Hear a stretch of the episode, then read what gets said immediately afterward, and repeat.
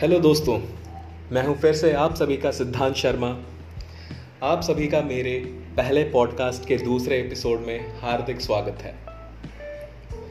तो चलिए शुरू करते हैं मेरे शॉर्ट मोटिवेशनल स्टोरी हिंदी का दूसरा एपिसोड तो ये कहानी का टाइटल है, मेंढकों की टोली। आइए शुरू करते हैं। एक मेंढकों की टोली जंगल के रास्ते से जा रही थी। अचानक दो मेंढक एक गहरे गड्ढे में गिर गए।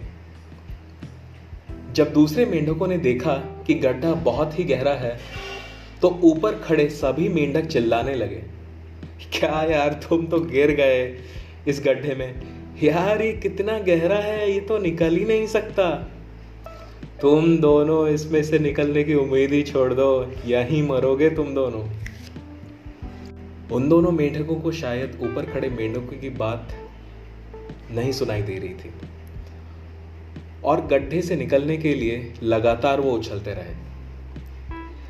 बाहर खड़े मेंढक लगातार कहते रहे, तुम दोनों बेकार में मेहनत कर रहे हो भाई। तुम्हें हार मान लेनी चाहिए। तुम दोनों को ना सच में हार मान लेनी ही चाहिए। तुम दोनों वहाँ से निकल ही नहीं सकते कि गड्ढा इतना गहरा है।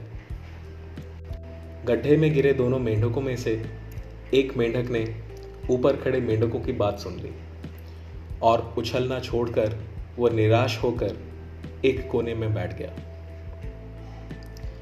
दूसरे मेंढक ने अपनी प्रयास जारी रखी। वो उछलता ही रहा। जितना वो उछल सकता था। बाहर खड़े सभी मेंढक लगातार यही कहते रहे कि तुम्हें हार मान लेनी चाहिए। पर वो मेंढक शायद उनकी बात सुन नहीं पा रहा था, या यूँ बोलूँ, वो सुनना ही नहीं चाह रहा था। और काफ़ी कोशिशों के बाद वो बाहर आ गया। अब दूसरे मेंढकों ने कहा, क्या भाई तुम्हें हमारी बात सुनाई नहीं दे रही थी क्या? उस मेंढक ने इशारा करके बताया कि वो उनकी बात नहीं सुन सकता था, क्योंकि वो बहरा सुन नहीं सकता था। इसलिए वो किसी की भी बात नहीं सुन पाया। तो वह यही सोचकर उछलता रहा कि सारे कोई उसका उत्साह बढ़ा रहे हैं। तो दोस्तों, अब बताइए शॉर्ट मोटिवेशनल स्टोरीज हिंदी का दूसरा एपिसोड आपको कैसा लगा? यहाँ से आपको क्या कुछ सीखने को मिला? डेफिनेटली कमेंट सेक्शन में लिख के बताइएगा ज़रूर। अगर आपको ये पसंद आता है तो आपके फैमिली फ्रेंड्स दोस्तों, सारे कोई के साथ ज़रूर शेयर कीजिएगा। और जैसे कि मैंने पिछले एपिसोड में भी कहा था, आप प्लीज़ बताइए कि इसको कैसे और इम्प्रूव कर सकते हैं और कौन से कौन से ऐसे नए टॉपिक्स हैं जिन पे हम और बात कर सकते हैं।